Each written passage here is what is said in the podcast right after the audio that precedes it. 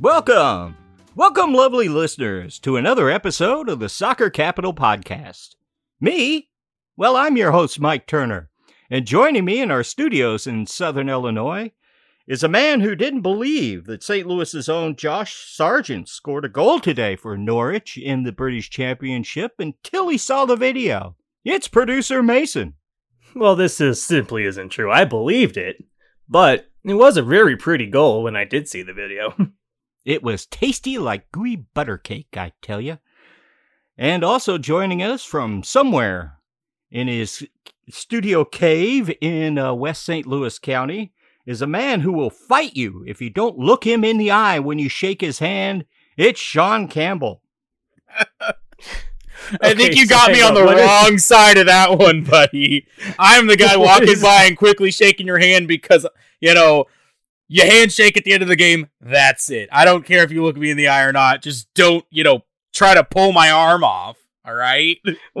what is this a reference to? I missed this. oh, oh, you didn't see? For those for those just tuning in, um, we had a London derby over the weekend between Tottenham and Chelsea, and that's been getting heated lately. Um, especially considering the fact that Tottenham has not scored against Chelsea in three years. Uh, they end up drawing two two, and at the end of the match, uh, Conte goes goes you know over to the other technical area to give Tuchel a nice handshake as he walks by to go congratulate his players in a great game. They've been going at it back and forth all game, and they even got in each other's faces. Had to be separated by the referees at one point. And then Tuchel just will not let go of his hand and pulls him in and almost yanks his arm off and like points in his eyes and says, "You look at me when you shake my hand, man." And they get all up in each other's faces. They both get red cards for it. The players all come in and it spills over, and it's a beautifully heated moment that I have not seen in a London derby in a long time. Very much enjoyed it.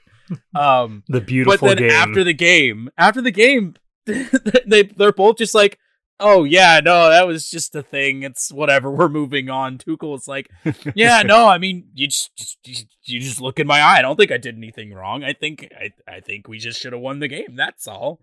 Sorry, Tuchel. Maybe you should have scored more goals. At least he didn't flip his tie up like Mourinho did with Arsene Wenger. Oh, oh, any anything to. I, I mean, I love I love Wenger. I hate Arsenal, but anything to piss off Arsenal, man. I love it. if I speak, Twitter will suspend me. Producer Mason, the chosen one. But enough of this silliness. Uh, we do encourage you to go ahead and uh, contact us. You can uh, reach us with any questions or comments. Uh, keep it clean because the children might be watching, right, Mason? We can be reached at soccercapital at gmail.com. Better yet, DM us at uh, Soccer Capital on Twitter. Or you know, you can follow us on those places as well as Soccer Capital Podcast on Instagram. But ostensibly, we're here to talk about St. Louis City SC, and we had a little, uh, little bit of news about the big club on the uh, mobile app. Uh, they and across uh, social media, they posted a little short video of Centene Stadium, where it certainly appears that all of the seats are in place all the rails are in place, and it looks like it's good to go. yeah. Um. venue for the last game on MLS Next Pro is still listed as TBC, so who Or knows? You mean TBT? No, yeah. No, I just checked it last night. It's TBC, to be confirmed. oh, Oh, that's changed. hmm I have never, I've never seen the term TBC before in my whole life. I've I've seen TBD and TBA, but never never TBC. I guess if you take TBA from TBD, you get TBC because that's four minus one equals three. But you know, that's some gematria we don't want to get hurts. into. Are we are we trying to do transitive property to to acronyms? it's called gematria. Look it up. Actually, Man, I don't know math. I don't know how to spell it. How can I look it up? Why do you think I do a soccer podcast? It's not because I know how to do math. Yeah, no, the scoring the scoreboard does it for you. Pencil Necks in Action, the new podcast Oh on the Soccer God. Capital Network. Uh, uh, moving on, and that's really what we got. It does appear as if they've done their work and got the uh, fit and finish right for Centene Stadium, and it's going to be a nice, pristine jewel in the crown for MLS upcoming next season. And while you're on the app, uh, checking out the videos of the stadium, uh, check out some photos. Uh, the team had had a watch party, official watch party, uh, in coordination with the uh, Purina uh, at Barquet uh, for all interested, because you know the dogs want to watch the MLS All Star game. uh, so they had the opportunity. Yeah, se- secretly a dog's favorite pastime. Uh, on the app, you can also meet Juno, the best friend of City 2's Max Schneider. And do you know, the dog is from West Virginia. crazy, crazy stuff. yeah, man, you got it. All right. speaking of Juno, uh, speaking of City 2, uh, Tuno? are we are we, they are we naming the dog Tuno now? Is that it? Uh, I'm giving Mason an aneurysm and I'm about it. uh, the two names continue. Uh, concierge, we need a defibrillator over here. All right. Speaking of Max Schneider, his City 2 team went on the road, as they will be doing uh, frequently here in the near future. Uh, they went to Vancouver to play the Whitecaps too, and as they've been doing a lot on the road, walked away with a 4 1 victory. They went down pretty early in this one. Uh, Roman Bürki had a little walkabout and uh, didn't grab the ball and uh, got circled around, and Vancouver scored early. And that was pretty much all the highlights for Vancouver in the whole game. yeah, yeah, Bürki really beefed this one. There's really no other way to put it. Fans of Dortmund have seen him do such things in the past. It's it's it's in him, but he's pretty quality. Uh, big players here, especially in the first half, was uh, Juan Kuzane and Cecilio Pompeu, who had a goal each. Pompeu also forced an own goal as it was later scored. We thought he got, uh, scored a brace in that one. hmm Yeah, I had missed this when I was watching the game live, but uh, yeah, it he had a really nice shot in from a, a tough angle. He was at the near post, um, and then sliding effort from a Vancouver player, but it comes off his spikes and in. So that's that's an own goal, sure. Uh, does take Pompeu's brace away. Uh, Juan Kazane scored a normal goal instead of an absolute absolute Banger? golazo. Yeah. But he's now tied for second on the team with, uh, was it Vitor Dias? Uh, with five goals apiece on that one. I think didn't Vitor Dias also assist on that goal? I can neither confirm nor deny that. Yeah, it was it was Vitor Dias. Look at well, while you were looking that up, I wanted to say, um, I think it goes I think I think it stands to mention the fact that we've had a very balanced um goal scoring effort from across the front line and attacking players. We haven't had that one guy that's like if he doesn't score, we're not scoring. Everyone's getting in. It's goals by committee and while yeah, that can be a bit dangerous, you know, to hope and pray that happens every year. Uh, it is good to see that you you can get significant amounts of goals from a significant number of guys, more than just one. Um, it makes you look dangerous from all points of the pitch. Uh, I do like seeing that, and I hope that does continue. And that's uh, kind of the whole point of the uh, high press as well uh, with Lutz's system is that you just steal the ball from them. Somebody gets makes a run, and uh, you score real quick, and hope that you can snatch two or three of such goals and uh, just shut down the other squad. Yeah, and especially since because Josh Dolling was on such a tear for a while, and now he's had a bit of a drought. Um, other players are stepping up. It kind of reminds me of the Blues offense from the last couple of seasons, where everyone was chipping in goals. We didn't have a ton of like league leader scoring, but everyone was scoring. Yeah, I mean it was it was good to it's good to see that kind of a thing where you you have a guy who can clearly come in and get that clutch goal when you need it.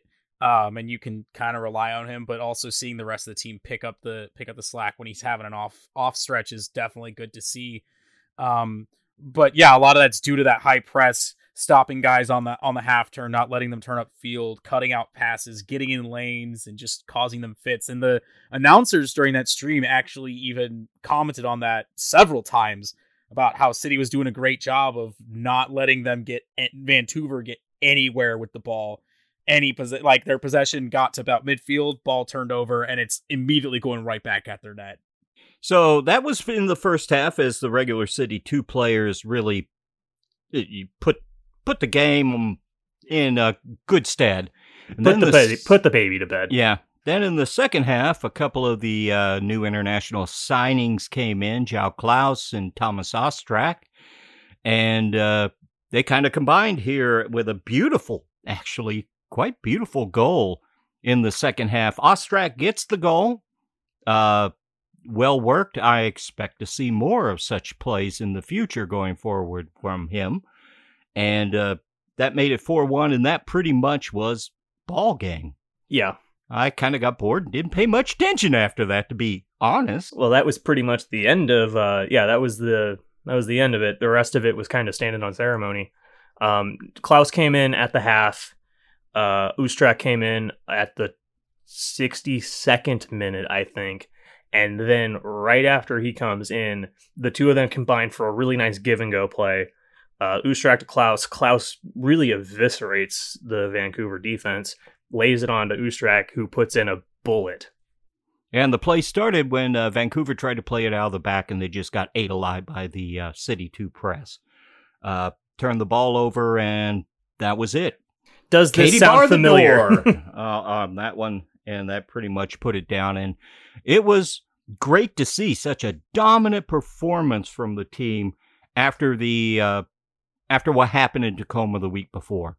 Uh, great bounce back and really played so much better. Yeah, okay, I got to talk about this because after this game, you all were talking about like talking like that game against Chicago didn't happen. Oh no, it didn't really happen. it was a walkover. but it wasn't. This was back to back come from behind victories. That is true. That is true. This that Tacoma loss just sticks in the brain, just like the Minnesota loss was about four weeks ago, when in reality is like four or five months ago. yeah, because this was this wasn't the bounce back game from that Tacoma game. That was two weeks ago. We had that game against the Fire in between. Okay, yeah, yeah, but anytime disappointing beat, performance against the Fire. anytime that St. Louis can put the beat down on Chicago, that's just a given. Like that doesn't count as a bounce back game because that's expected of us. The true bounce back game is going over against a team that is very much a good team in Vancouver. So this truly was the bounce back game because the, the flattening of Chicago was dousing the fire was a gimme and we needed to take that win at face value, and it's a rivalry of the cities. And and also, unfortunately, the fire game was at home. This one was on the road, and that's been sort of the thing for this team is they just seem to be more dominant on the road in most matches than they tend to be at home. Upcoming Sunday night, 9 p.m. Central Time. You know, prime time for all of you viewers out there. Uh, the road trip continues on the West Coast as they go down and uh, to San Jose, play the Earthquakes 2 in another team that's pretty far up in the Western Conference standings, I believe. Mm-hmm. Is that correct, Mason? Yeah, so San Jose Earthquakes 2 are right in the mix of it in the West. They are tied on points for fifth with Minnesota United and Vancouver. Um, San Jose is leading that charge with more regulation wins. Now, all three of these teams are seven points behind North Texas for fourth. But with some change of fortune, they're in the running here. Yeah, but uh, it seemed it, it has clearly separated into the best four teams in the Western Conference. In the Eastern Conference, it's separated into one clearly better team, which yes. is uh, Columbus Crew 2. Yeah, uh, Columbus Crew 2 have 42 points, the same amount of points that we have. Second place in the East is Toronto 2. They have 32. So, a lot to look forward to. Uh, little distance is always great, especially as City 2 really finishes out on the road, aside from that uh, home match against uh, Sporting uh, KC 2. Uh, but being a good ro- a, away team, road team, uh, they are uh, still performing well and hope it holds up this Sunday night as as they continue on their their adventure across the North American continent. Yes. Adventures in the uh, in the Mountain West. Does make me wonder how the international players are actually enjoying. Uh they've probably all been to the to LA more Yeah. than likely, but uh uh, they're enjoying seeing the sights along the west coast of North America. It's a long, long way from uh, Europe. Yeah. No, It's and a I mean, long It's way a long, from long way here. from St. Louis. yeah. yeah. But they're also they're out there on the west coast, which is absolutely some of the prettiest parts of this country, so Now, a lot of people don't realize I lived in Tucson for so long, and uh, Vancouver and San Jose is a long, long way away from Tucson. mm. But uh, that's about all we've got to wrap up for the team this week, both City 2 and the big club. Yeah. One last thing is talking about standings. Um, Tacoma took it on the chin from Minnesota and they lost. So St. Louis is within one point of first place.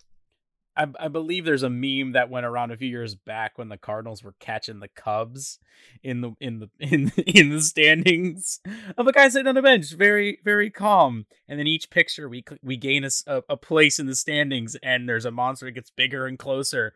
And next thing you know, we're breathing down their necks. We're only one point away, and he's visibly Same. getting more and more sweaty.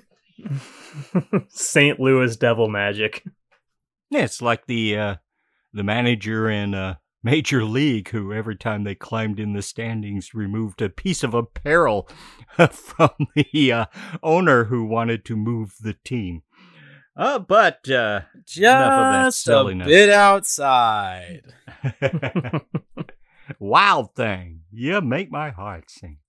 But enough of that silliness because it's time to move on to what happened in MLS. And there was some adventures in crazy soccer uh, this week, as usual, in our domestic league. And uh, give us a rundown on that is Sean Campbell. All righty. well, diving on into the exciting week that was MLS, let's get started with the first thing that happened after the podcast. We've got the MLS All Star game. Um, just a quick note the MLS All Stars came out and won the Skills Challenge on the back of some pretty decent performances and a very exciting crossbar challenge. Uh, I, I definitely was on my ed- edge of my seat for that one. Um, but more importantly, they came out and won the actual All Star game. Uh, a few quick notes on that. It was a very enjoyable game to watch, back and forth. Love to see all these players getting out there and actively trying to win the game because it's more than just, hey, I get to play soccer with with the other famous people. They actually wanted to win, um, and you can see that competitiveness coming out on the field. It got chippy. There was back and forth. Um, it was very interestingly refed to say the least.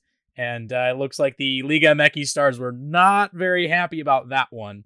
Uh, when it came down to it, the decider in this one was a very, very well taken PK by Raul Ruidíaz. Sorry, I had to do my best mic impression there. Um, after the game, they announced the MLB, M- MLS MVP, All Star MVP, and that was Dayne St. Clair. Of course, they picked the hometown boy because he's had a great year outside of one or two games here or there, but put together a pretty, altogether a pretty decent performance in goal there. Would wouldn't you guys say so? Yeah, he's pretty good. Yeah. With as many subs as little time. Sure. Why not? yeah. I would I would say with the saves he made, he probably was the standout outside of, you know, the PK from Ruidíaz. Yeah, and being the hometown boy, sure.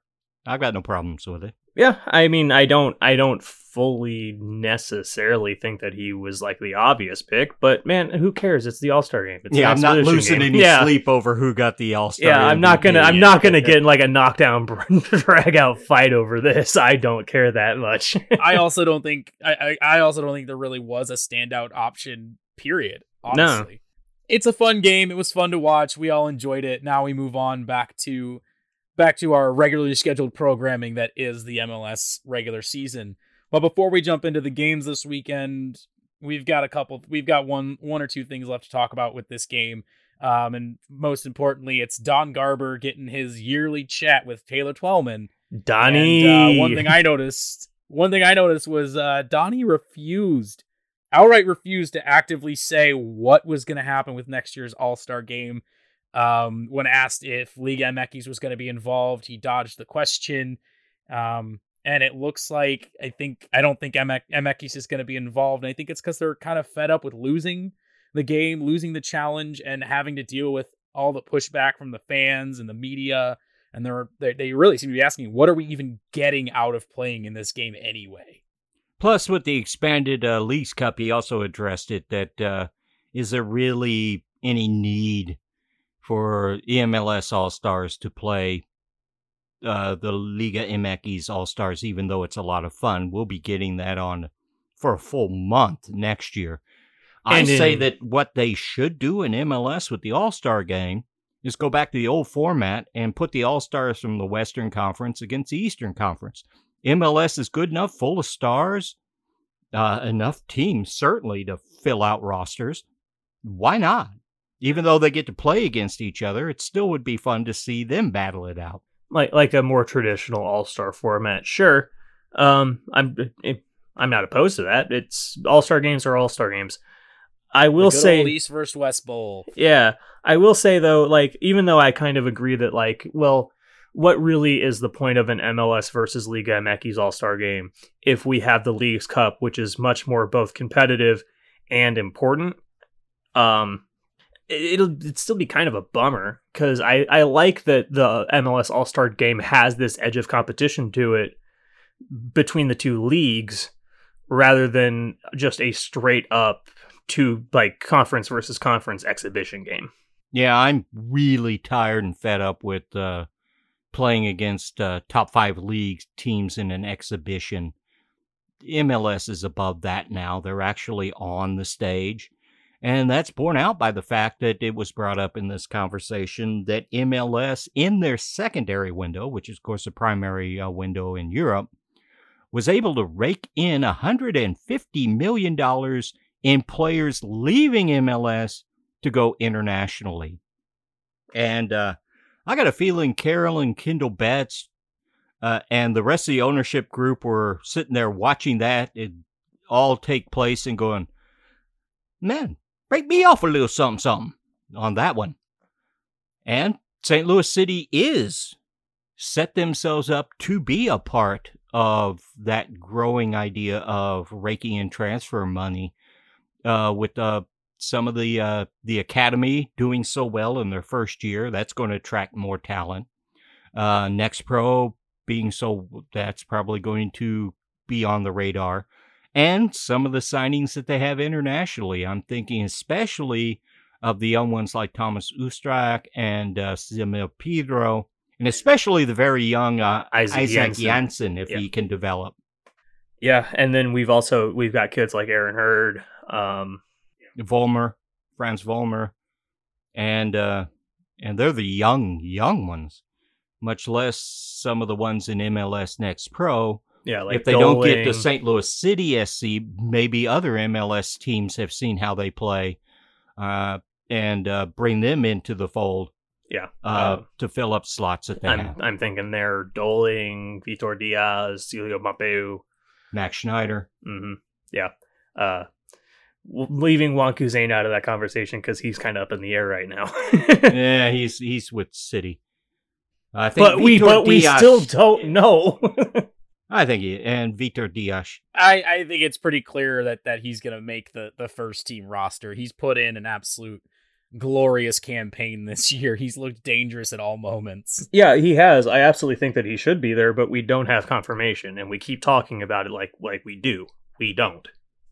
Eh, they could just be hammering out final details of the contract. That it might it might just be a difference of well, how many years we want to give him versus how much. You know, it, they may just be trying to meet that middle ground at this point.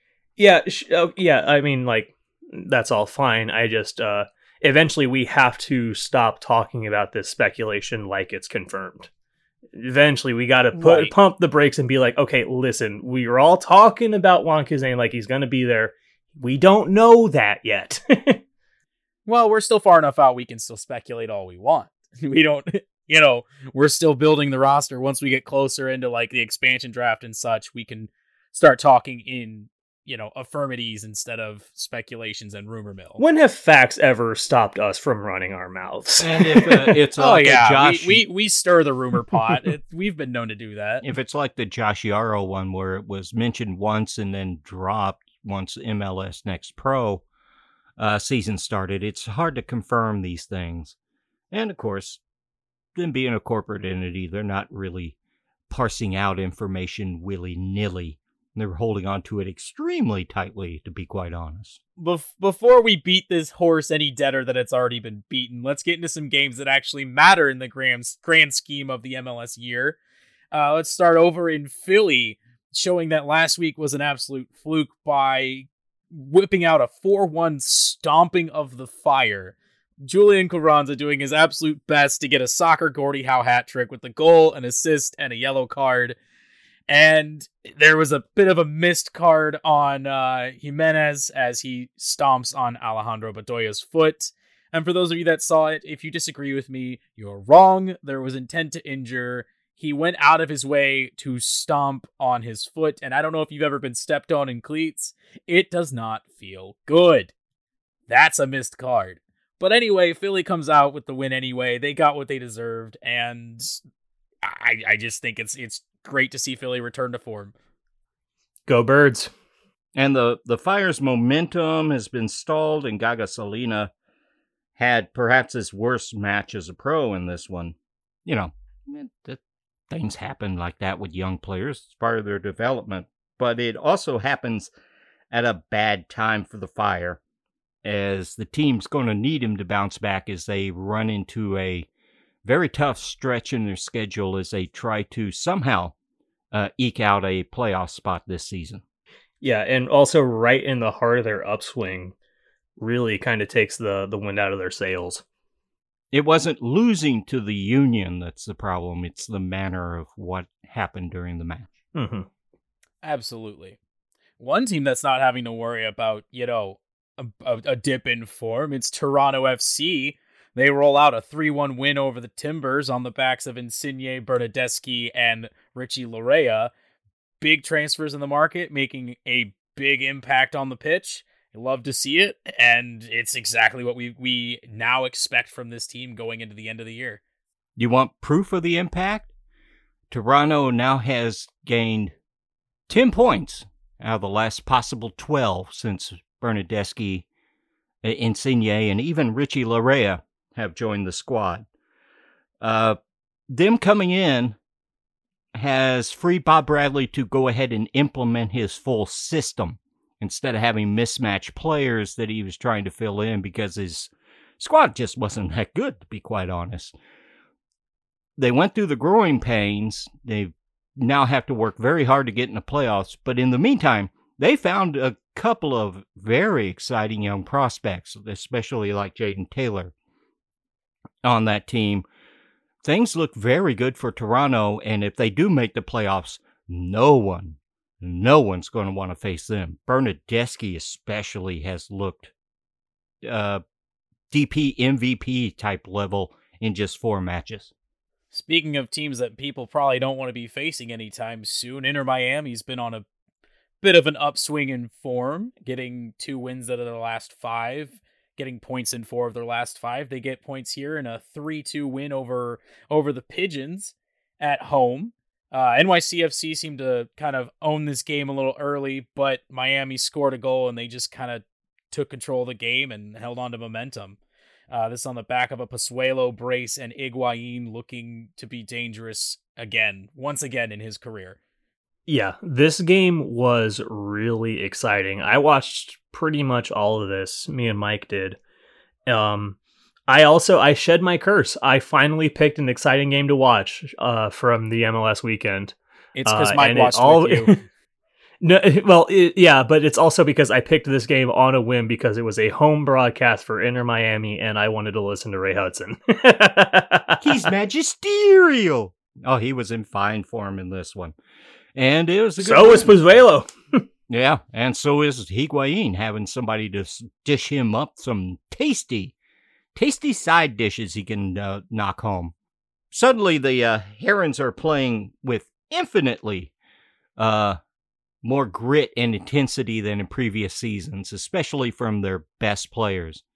And I say infinitely better because how do you mathematically uh, calculate a percentage increase above zero?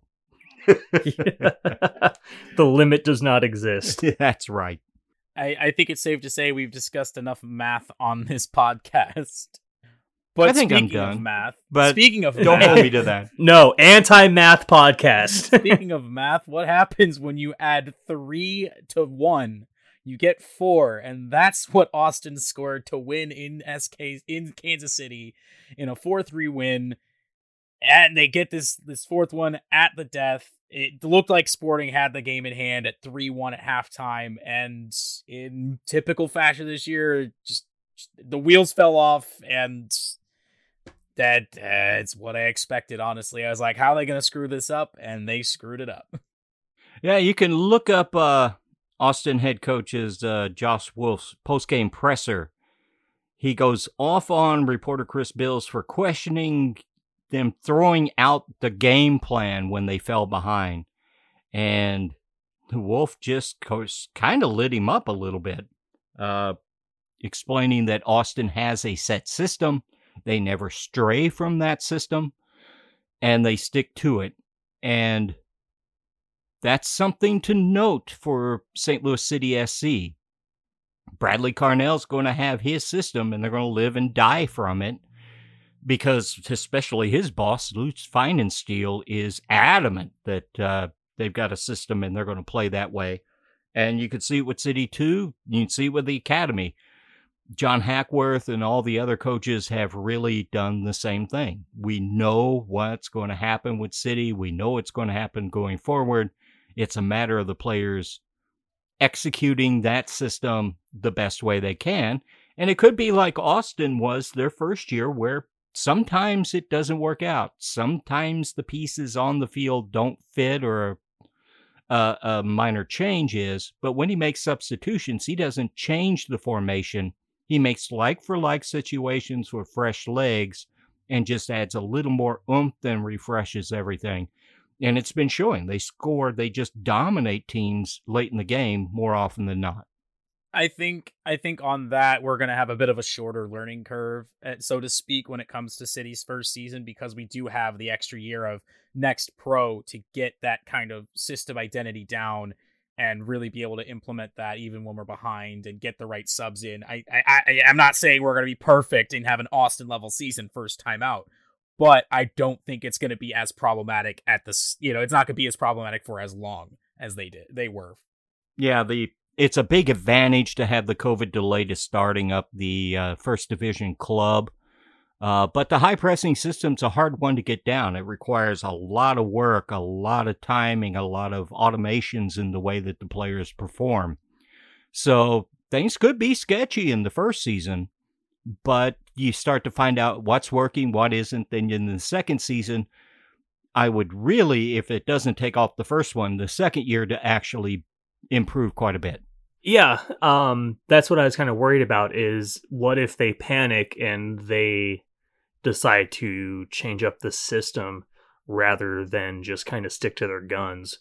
Um, especially because like we've got a lot of our like quote unquote key pieces right now playing in City 2, playing in that system, getting acclimated to it, learning it.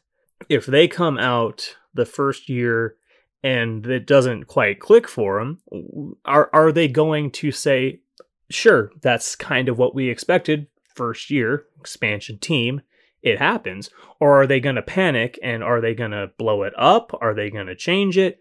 I don't know. My feeling is if Bradley Carnell starts panicking and changing it, Lutz is going to let him go. I think Lutz is very firm on this system. Uh, for right or wrong, we'll live and die on Lutz. There's a thought. Um, yeah. But uh, if you do go through your first system with this, your first season with this system, uh, if you do take a whooping, what do you do? You break it down, you find the failures, you teach, you highlight it, you train, and you correct it. You tighten everything down. That's the glories of having a style and a system to work within. Yeah, I also had that that hell or high water feeling as well. Um, but we've also seen that with City too. Um, we've taken some pretty stiff beatings and then come back and and won. So yeah, that's the risk reward of the high press system. You live by the press and you die by the press. And we're going to experience that with the first team on the big stage in MLS next season. Moving on to the next game, though, uh, from one four goal team to another four goal team, FC Dallas back on track with a 4 1 win over Team Chaos. And that's on the back of a glorious performance from Jesus Ferreira with a brace. Sebastian Lletget finally gets on the pitch and performs by getting his first two assist game of his career. Velasco gets a goal and an assist. Pomykal comes on and immediately gets a yellow card. It's absolutely wonderful soccer to be watching out of Dallas right now. And Team Chaos, I'm sorry, but you're sitting closer to the bottom, right where you probably should have been and where we all thought you were going to be all year long. They are who we thought they were. one thing about FC Dallas is in this one, they jumped on the Quakes, then the Quakes went all for the goal. FC Dallas then became more aggressive with the ball instead of trying to pay, play possession. And their coach afterwards is like, that's the way we want to play. Uh, they've been a little stale. They get a first goal, they, it's beautifully played, and then they don't get the second. This one, they were more ruthless and played more on the front foot. The comments from the coach Dallas is doing okay. Let's see what they do in the last few games of the season as MLS winds down. And we'll definitely be keeping a close eye on them. But moving from one three goal difference to another three goal difference, LA Galaxy push hard to try to get into a playoff spot and get a 5-2 win over the over Vancouver Whitecaps. Uh, and this is after Chicharito finally gets back on the score sheet. Um, and I have to think maybe part of that's because he just needed a little break to playing a game for funsies in the All Star game.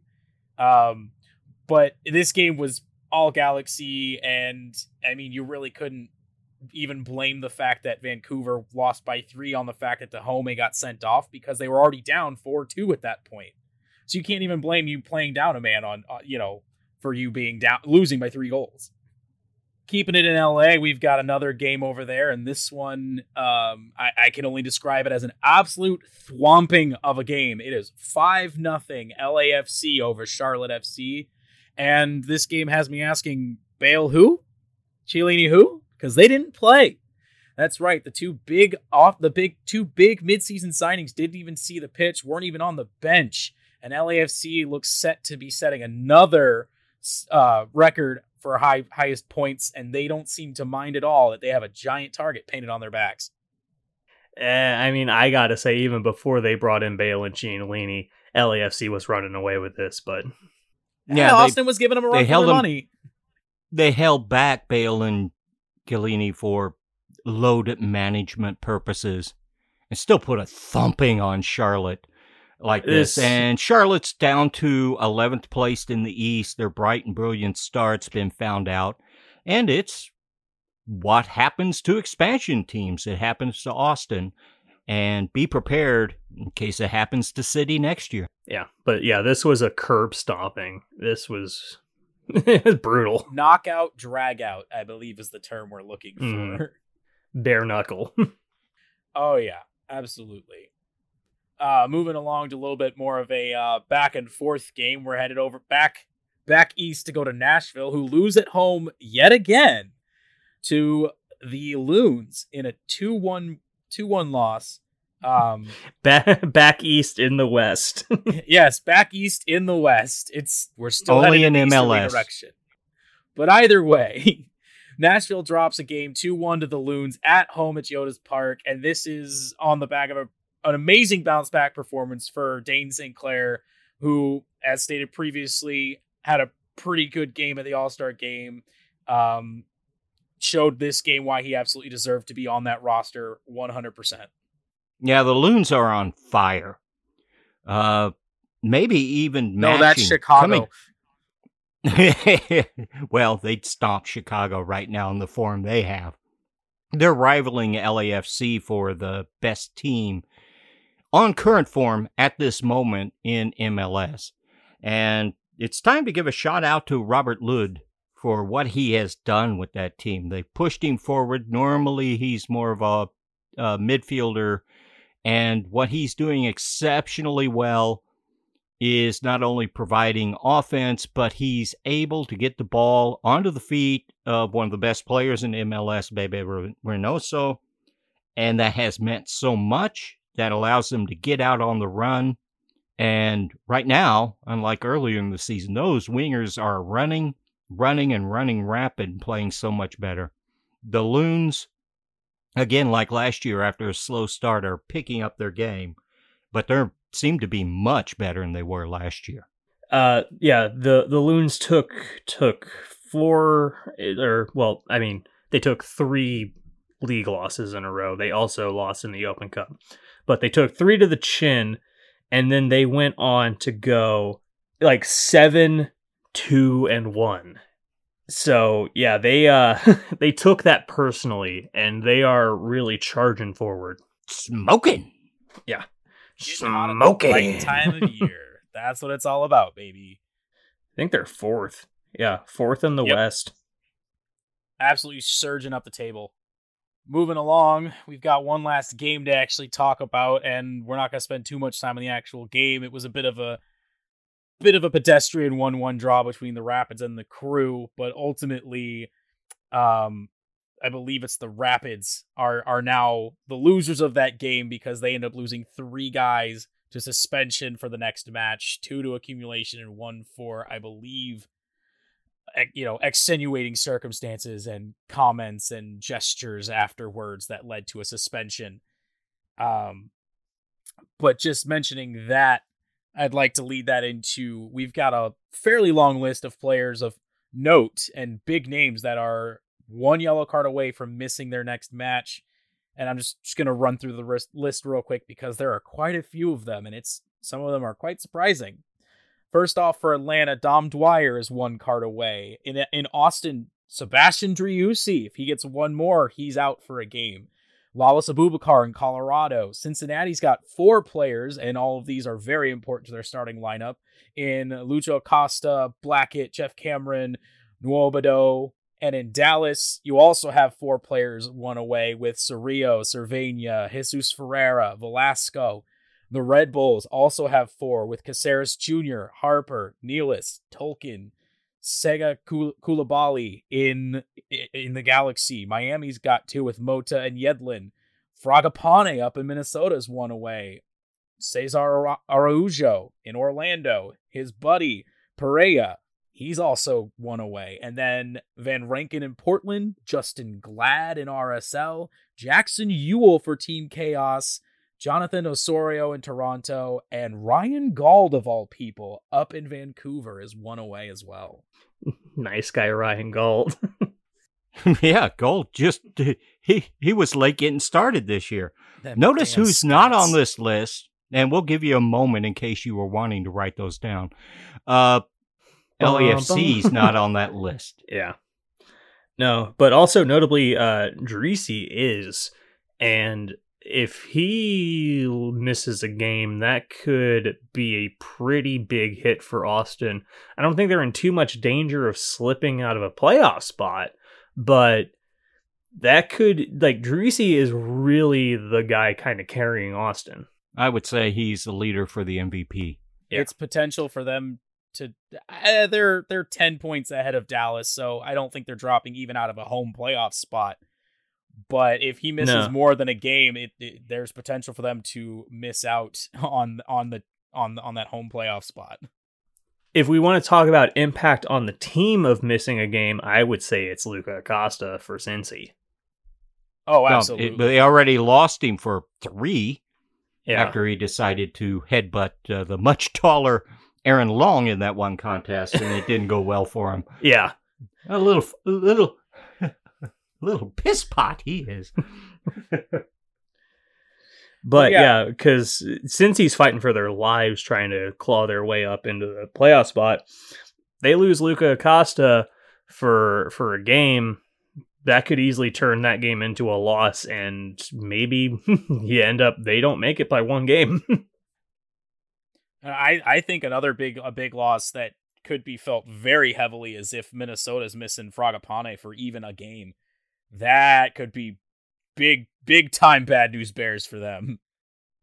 Also, with Atlanta United, even though he's a late game sub, losing Dom Dwyer, because he's been very productive in limited time, extremely productive since Atlanta always waits until the 85th minute, minute to start scoring.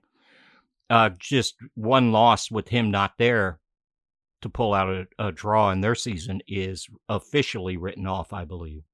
Oh, absolutely. You cannot you cannot uh, discount the importance of having a super sub, especially one that has the the engine of Dom Dwyer. But uh yeah, no, you, you honestly, if any of these guys goes out, I could see a lot that that team just feeling hurt for for a game, and it might take some time to actually rebound. But yeah, uh, if if any one of those guys goes out, I could see it being very harmful for the team that they play for. Um, but I think that's a bit bit of enough about yellow card talk.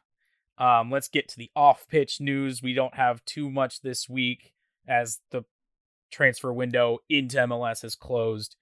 But with the windows being open abroad, there's still some rumors of players being linked to moves out of MLS, and the biggest one at the moment is Kai Wagner being linked to Leeds United. And Jim Curtin has is gone on and said, "Yeah, I've been in talks with Jesse Marsch. We'll we'll see where things go. There's there's some there's some offers being whipped around, and I think it's great that we might see yet another MLS product go out overseas and this time potentially play a huge role in a Premier League level squad. Um, and that leads to another discussion about what does this mean for the league. Um, I for one am probably going to keep a bit of a closer eye on Leeds this year because the fans over there are very excited about what's going on. They're very happy with Jesse Marsch's um, time at the helm, even though he hasn't had a full season yet. They've very much enjoyed seeing the Americans that are there. Uh, I can't wait to see how they feel about any other MLS products that come over. Um, but they're they're very positive, at least from what I've seen in their reactions to that. And I, I think another MLS product could just help them, you, know, have even more to be excited about. But important here is another name that's very big being linked to Leeds United right now is Cifuentes from LAFC and we've talked about him quite a bit in past weeks about having having himself a game and just doing an absolute great job in that team. Uh, Kai Wagner comes from a system that's somewhat similar to what Marsch runs at Leeds, and he may be he fills a role that they need on that team, but I'm not sure how ready he is for that jump. Cifuentes, on the other hand, I don't expect him to be at LAFC after the end of the season. If Leeds can jump on him, they're probably getting a little gym. But yeah, I could see Cifuentes leaving as as soon as the tail end of this window for for the the teams abroad because Emekis is still open till the first of September. England's still open till first of September. It, could very much be a an absolute coup to grab one or both for Leeds if they can get them. Um, but another sus- substantial rumor out of LAFC is Brian Rodriguez, who's I don't know if he's on the outs, but he's been linked with a quote unquote substantial deal from Club America. And with Bouanga coming in and and playing like he you know, being as, as important as he is to that team, I think LAFC would be more than happy to take a sizable fee for moving on from Brian Rodriguez and and not really miss much of a beat in their formation. Moving along, we've got another piece moving out of MLS potentially in DeJuan Jones. Um, not a name we've mentioned much before, but he was an integral part in that Revolutions team that won the Shield last year. And he could be, he's rumored to be the latest to leave, linked with potential deals to Anderlecht and also in Stuttgart. Um, and at this point, I have to wonder how much of this is Revolution already going on a rebuild. Are they, uh, was their window that short to win a cup and they just missed out on it? Um, seeing as how far they've fallen this year alone with the big names that they've moved out in, you know, in Matt Turner and Adam Buksa, just just to name the two big ones.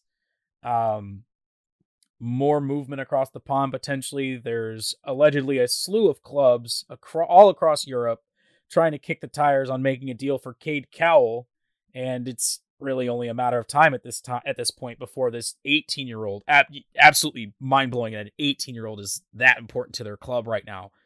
But uh, it's only a matter of time before he makes that jump across the pond, and I just hope that when he does, he gets playing time and doesn't sit on the bench like most of the American talent that's actually jumped over there. Um, lastly, in MLS, this isn't really transfer news, but you know we always love talking about the downfall of the Death Star. Uh, I think it's important we talk about just how absolutely terrifyingly, terribly the the Seattle Sounders have been playing lately. It's an absolute implosion of a run here. They've lost seven of their last ten games, and the last time this happened, they ended it by sacking absolute club legend in Sigi Schmid, and that was back in 2016. Uh, it's a, at this point, it's a very, very real possibility that they miss the playoffs altogether, and that'd be the first time since they joined MLS in 2009. Uh, I, for one, am just glad that this is that I'm not the only one whose team is falling apart absolutely at the seams, you know, relative to level of success for the club. But uh, you have to ask yourself: Is Brian Schmetzer on the hot seat despite winning CCL? Um, also, it, what is I have to ask? What's the deal with Seattle hiring guys whose last names start with S C H M with that schma sound? It's I, I, I just wanted to ask that. It's been a smart plan in the past, but really, no, he's not on the hot seat. They won CCL, and the hangover effect from CCL uh, seems to be in effect. And they went a long stretch without Raul Ruidíaz, but perhaps more importantly, we've seen how really intrinsic to success that João Paulo is since he was lost in that CCL final. Uh, that injury has really, and then Obed Vargas, the young kid that came in to replace him, he's gone as well, and that's a hole they just haven't replaced. Oh, so so what we're saying is that uh, losing your very very most important players does not automatically put your coach on the hot seat. Got it. Take we've already we've already mentioned previously about a, a, team that has lost their most important pieces and their coach shouldn't be on the hot seat despite all their fans saying fire him. Got I was gonna say that's a that's a feeling that you should be familiar with. oh yes, very no, much it, so.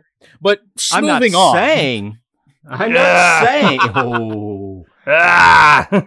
I'm not saying that it's not a viable discussion. I was just answering the question. Oh, that's fair. It's same definitely... way I did with Sporting KC. No, no, they shouldn't fire Vermes either. Oh, I mean, if, if you're if you don't fire Vermes for the season he's having, you cannot, in any sort of good conscience, even think about firing Schmetzer.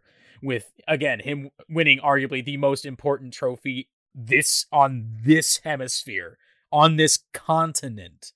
If you even think continent. about it, that's just ooh, ooh, you're you're in the wrong mindset there, pal.